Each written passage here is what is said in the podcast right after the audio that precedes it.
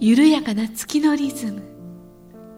急がないで慌てないで焦らないで。月明かりの中で事の葉を紡ぐ。ここは音楽のスピリットとピースマインドを伝える光のカフェ。ウォンとはるかのムーントークカフェ。こんばんはウォーミンさんですこんばんは武田遥です。さて9月14日金曜日の夜です。もう9月の半ばでね。早いです。早いですね。さて。さて。9月10日ですか今日は？そうですね。もう連休になりますね。9月連休がね2回あるからえっと明日の土曜日入れて17日の月曜日が敬老の日の祝日はあ敬老ですね。そうですね、あのなんではるかさんも今お,、はい。お父様の介護をされてるって聞いまあ、介護まではまだいかないんですけど要介護1なんで、たまあまだまだ。まあ世話をしてるぐらいですね、うん。9うん87になりましたから。87で要介護1なの？そうなんです。じゃあまだまだすごいお元気だってことだね。もう食欲ありますし耳もいいし、うん。目もまあ大丈夫だし。素晴らしいな。おかげさまで。かもう100は超えるねきっとね。ね超えてほしいですけどね、うんうん。まあ弱いのがやっぱちょっとあんまり歩けなくなってきてしまったのと時々ね記憶が混濁してお風呂に帽子かぶって入っちゃったりとかね。うーんまあ全然問題ないよ全然まあその程度ね、でもせっかくだからたくさん歩いてもらいたいね。そうですね。夏実はがやっぱりね廊下とその歩くっていうのはね、うん。すごく密接で僕の父親もともかく歩かしたんだよ、あそうですか、うん。うんあのこうなんだなんだあの初めは歩いてあの、まあえー近くのファミレスに2人で歩くようになってたんだけど、だんだんだんだんこうやっぱりその弱ってきてうん。歩かなくなってきたので、そうなんですよね。もうむもう夢中ってね歩け歩けって言ってうん。でウォーキングマシンまで買ってあの目があのね目がちょっとあのなんていうのか大半変性っつって、うんうん。あのちょっとこうなんていうか見えづらう見えづらくなって物が見えなくなったので外に出るで歩くのがすごくこう彼にとってちょっとこう恐怖感があるというか怖いなってうん、で自宅なら中で歩くならいいだろうってことで僕ねウォーキングマシン買ってそれを あの歩け歩けっつって。で家の中もともかく歩くよって、でなんかしぶしぶ歩いてたんだよ。でもやっぱりねこ最後になってあのよくあのあの歩いた歩かしてくれたおかげで自分の、なんていうのけ健康が保てたっていうのがすごく彼にはあのし印象として残っててね、感謝してくれたんですうん、ね、歩くのはすごく重要ですよ。よかった。歩ける限りは歩いた方がいい、うちのね父親は前はうんあのそこそこ歩けていたんですよ。あの、うんうん。団地の周りぐるーっとね、うんうんうん。犬の散歩で歩けてたんですけど、うん。ある時から途端に歩けなくなってしまって、うんうんでそれいろいろ検査しておかしいと思ったんでそしたらやっぱり脳の萎縮で運動の神経のサインが出づらくなってるのと、うん。腰の腰椎のところのやっぱり神経がちょっとうん。悪さをしていて、足の方に運動神経のシグナルがいってないからダブルで歩けないと。なるほど、うん、でまあとにかく近所の本当に近所のベンチまで犬連れて行ってそこで休憩して帰ってくるってことは、まあ、朝晩やってくれてたんですけど、うん、それは何？はるかさんも一緒に歩くの、うんうん、そうそうそうそう。一応ね転ぶとね時々転んじゃうんで。いや本当あの転ぶのが一番危そうなく一番て怖い。あの骨折の原因に大体なるんだよね。大腿骨をね骨折するお年寄りが多いから、うん。あの気持ちとね体がなんかちゃんと合ってない感じで気がせいちゃって、あそこまで行けば座れるって思うと、うん。気持ちが先で体がついていかなくて転んじゃうとかっていうケースが多かったんですよね。そう僕のあの父親もそう結局は最終的に転んで、うん。まあ、階段から起こしたりとかさなんいろいろいろんなことあったんだけれど結局は最後は大腿骨骨折して、えーそれがあー2017年去年、えー、一昨年だね16年の秋ぐらいでこ僕のコンサートの前直前のぐらいそうでしたよね。うん、それでまあ、えー歩けなくなっちゃうよりは、あの手術した方がいい、うん。まあ、手術の、まあ、あるその、まあ、リスクもあったんだよ。まあ、全身麻酔ですからねそうなんだよ。ね。でなかなか戻ってこなくてね先生真っ青になってたけれどでもなんとか戻ってきてね、まあ、それで、えーその後ほらコンサートにうんねあの来てくれましたよね。16年のねあの光を世界へコンサートに来てくれてあれでなんか人気をみんなそうそうそうそうそう。休み時間とかねあの幕間にもう皆さんがパパさんのところに集まって、ね私すぐそばに座ってて大人気だと。大人気だったよね。あのまあ本当彼の、えーまあ人生の後半すごくなんかすごく楽しそうでよかったなと思って。やっぱり家族が支えるっていうね、うんところがあのお年寄りの健康に即つながって、そうだよね。うん、あのいきますからね、まあ僕の場合はまああのまあ家族僕と美恵子さん以外にまあ息子もいたし、うん。お隣の姉家族もいたのでまあ。お姉さんお隣にいたら心強い。そうなんだよ。おかげさまで交代で見てられたので、それがすごく良かったんだよね。でもなんかはるかさんのはお一人で見てるの？君一人と一人でっていうよりもやっぱりあの別に下の世話をまだするところまでは来てないんあで本当？それは素晴らしいね、うん、おむつはしてるんですよ、うんうん。で今日も私この収録出かける直前におむつがないおむつがないってひとしきり騒いでいて一緒になって探して、うんうん。お父さんまだここにあれじゃないと。ああったかとかうん、大体おむつを、まあ、あのに、まあ、そのかあの変わる、うん。のもすごく老人にとっては大きなそうですねあのなんていうか一つの、ね、節目なので。プライドもあるんですけど自分からおむつにするって言いましたからね。ああそれは素晴らしいね。もう、うちのはそんな必要ないとか言ってさ、いやうん。いろいろあるんだからって納得してもらって。うん。うん、下の問題もう本当にねだからそのなんていう今の紙も本当によくできてて。そうですね。いろんなサイズもあるしね、うん。で付属のパパッドみたいなのもあるからそれをねうまく使ってね。そうだから僕も早くあのその時にはあの何のプライドもなく捨てられるあの捨ててプライド捨ててそっちに行こうと思ってるけど、まあ、本当に今、老人介護の問題大きいですよね。そうなんですよね。だから父もこのこの夏あんまりにも暑すぎて朝のお散歩を私が行かせなかったんですよああ今回暑かったちょっとねね危ないっていうか出たらもう本当にね余計何があるか分かんないから、で犬の散歩だけは朝早くに連れて行って父は寝かせておいたら、やっぱりねボケがちょっと進んじゃってあああちょっとまずいなと思って、もうやたらと今水分取らせてますね。そう水分すごい大事で、なんだっけなこうあるんだよね。そうそうこの間テレビでねあの1日あのお食事じゃなくて口から取る水分1.5リットルうん。取ると、うん。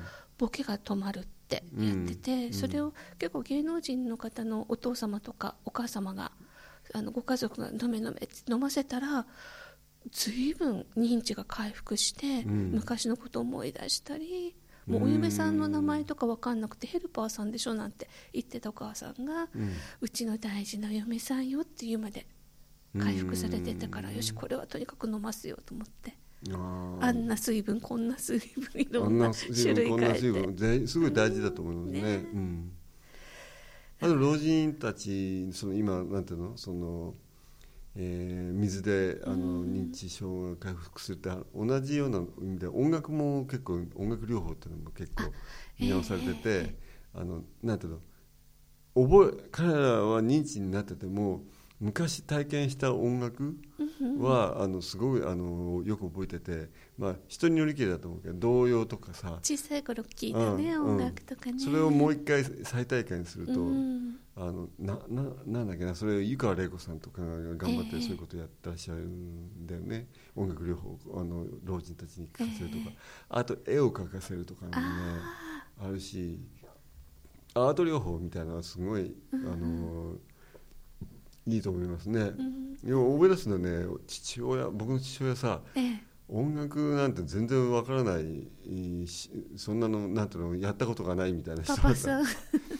で一曲だけ歌ったことあるんだよ「パパさんどんな曲が好きなの?」って私は美空美空ひばりが大好きです」ってどんな曲?」って「リンゴ」って。リンゴ言い訳？そこのリンゴだけ。あリンゴだけ？でも僕が彼からの声から彼のその声で初め聞いた唯一の曲がリンゴ「リンゴ」あ歌ったよとか言ってさ、嬉しいですね。ね。ね。うん。あと笑うこともすごく大事で、なんかねもううちの親父は全然笑うのめちゃくちゃ下手くそだった。ああのね考古学的な お意味ですからね。考古学的な微笑みばっかりの人です、おかしくもないのに笑えませんとか言ってた人が、ある日から少しなんとか笑おうとしてんだよね。で本人なりの努力。そう。で僕たちが笑い笑いって言っても笑わないんだけどでも NHK の番組聞いてて、笑うと健康にいいっていうの何でも結そういうインプットしてくれたわけ NHK の。あのラジオ番組。彼はラジオ番組 NHK のララジオ番組しか聞かなかったからそう、うん。でもそれは聞いててるわけ。いつもであのラジオがついてるわけ。うんうん。でなベッドに横にながら犬横にながなりながらそれを聞いてたんだけどその中にそういうのがあったんだよね、それからなんか笑うようになるいや実際にね笑うとねやっぱり健康これも大事なんだよね。そうですようねん。なかなか笑ってくれないんでもう最後の方はもうみんなでくすぐり みんなくすぐってたけどね。そのぐらいでもいいんだよね。うん。あのうちの父も今今2ヶ月に一遍になったんですけど、脳神経外科のかかりつけの先生のところに行って、うん。まあ以前の脳梗塞で一回倒れてるんで血圧の薬と血液血液サラサラのお薬だけはまあ飲ませるようにっていうので、うん。薬害もちょっとあったんでねあの違うの飲ませた時にやっぱり頭がもうフルフルフルフルして止まんなくなっちゃったとか食欲なくなっちゃって死にたいって言い出しちゃって、うん。あそしたら新しく出た認知症を止める薬がそれが原因だったっていうのが分かってそういうの除いてもう最低限必要なのだけにしたらちょっと元気になってくれたとまあいうことがね。僕うちの親父も薬害があってさ、うんうんあの彼はその2007年にその、まあ、要するに引退したんだけれど、うん。寝てばっかりいるんだよ。でぼわーっとしてるわけ、うん。ででどうなってんのかなと思ってさ、そのお薬をもらってくるんだけどさそのその中にさ、まあ、要するに抗生抗精神薬っていうかデパスっていうさ安精神安定剤みたいなのが入っていてそれを飲むとさなんかぼわーっとしてんだよね。うん。でそれ全部一つずつ除いそれもう薬信奉者だから、うんそれ一つずつ除いていってこれ必要ないこれ必要ないって言って、漢方薬も必要ない。でも、まこれ飲んでるといいんだっていうふうに思ってるからで少しずつで半分ぐらいまで減らしたら、すっきりしちゃって。よかった。そしたらやっぱりああこれはいいんだと、薬はいらないんだっていうことをなんか、あの彼も少し分かってきてさもう一生懸命2人でさこれはいらないよね。いやいや飲みます飲みます。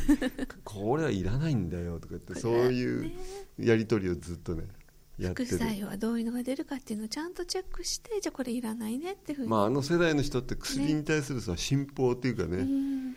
あのあるんでね本当にこうあの必要最低限の薬にね、していくべきでねぱちゃんと歩かせるっていうのは大事でね歩く笑うそうそうそう。れで薬は最小限。うん、あとねデイサービス今デイサービスっていうかリハビリうん。に週1回行ってるんですよ。あどんなリハビリ？あのね理学療法士の方がいて、うん。体をちゃんと動かして、うんうん。うんっていうことを週1回10人程度のクラスの中であ本そう。当週2回行かせたいんですけどなんせ人嫌いな人ですからね。あそうなんだ、人嫌い。もう全然人と家族だけでいいって。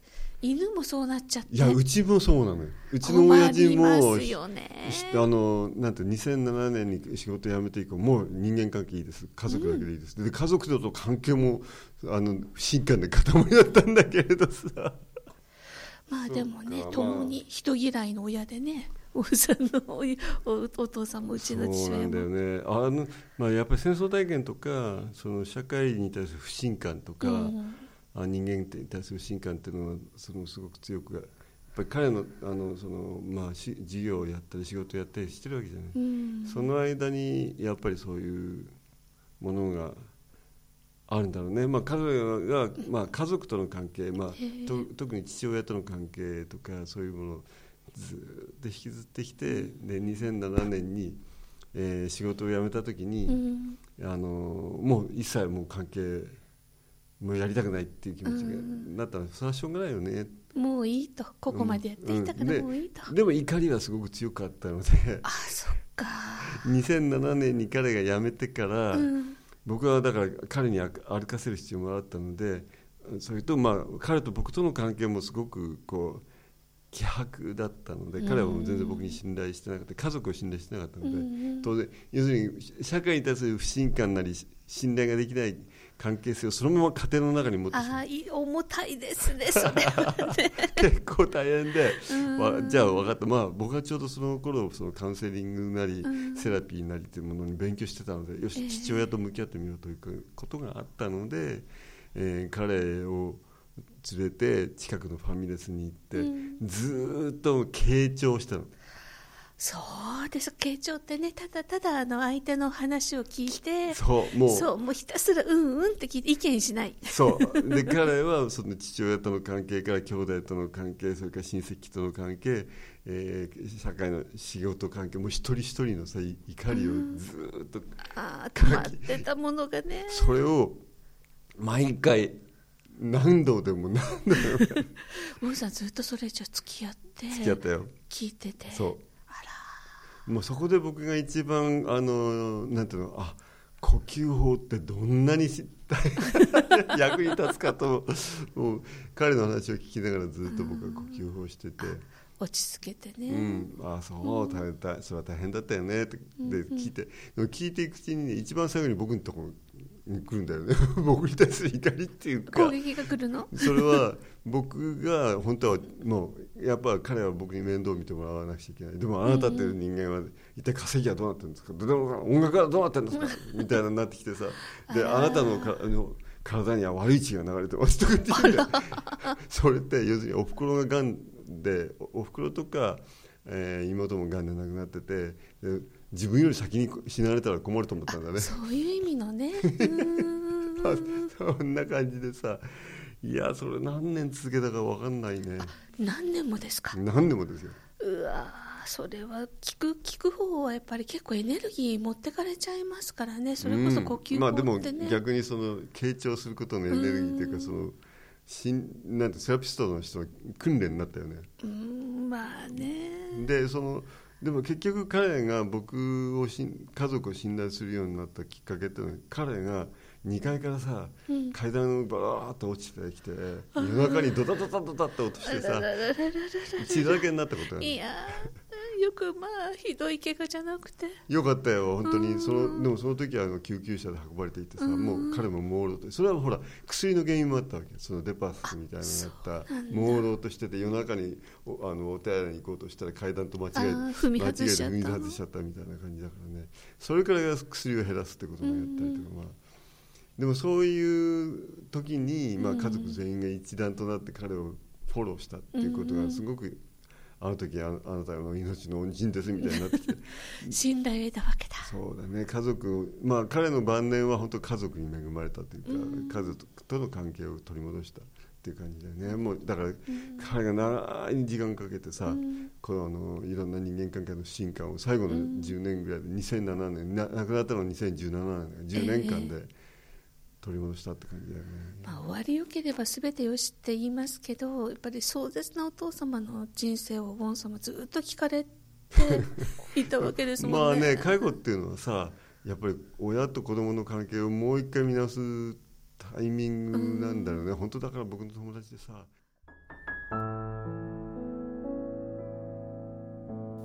えー今日お送りした曲はオープニングにウォンさんのアルバム「童謡3」から「里の秋」でした。そして今お聴きいただいているのがアルバム「童謡1」から「浜千鳥」でした。なんか介護の話も尽きないですね。そうですね。まあ、もうすぐね敬老の日でお休みですからぜひね、はい。お年寄りが寂しくないようにそうですね。ね過ごしていただきはいたいなと僕の思います、相手してくださいね。ええ ウォンジ。ーウォンジ。ーお相手は？ウォンジーと？春チ春春春バー。春バーでした。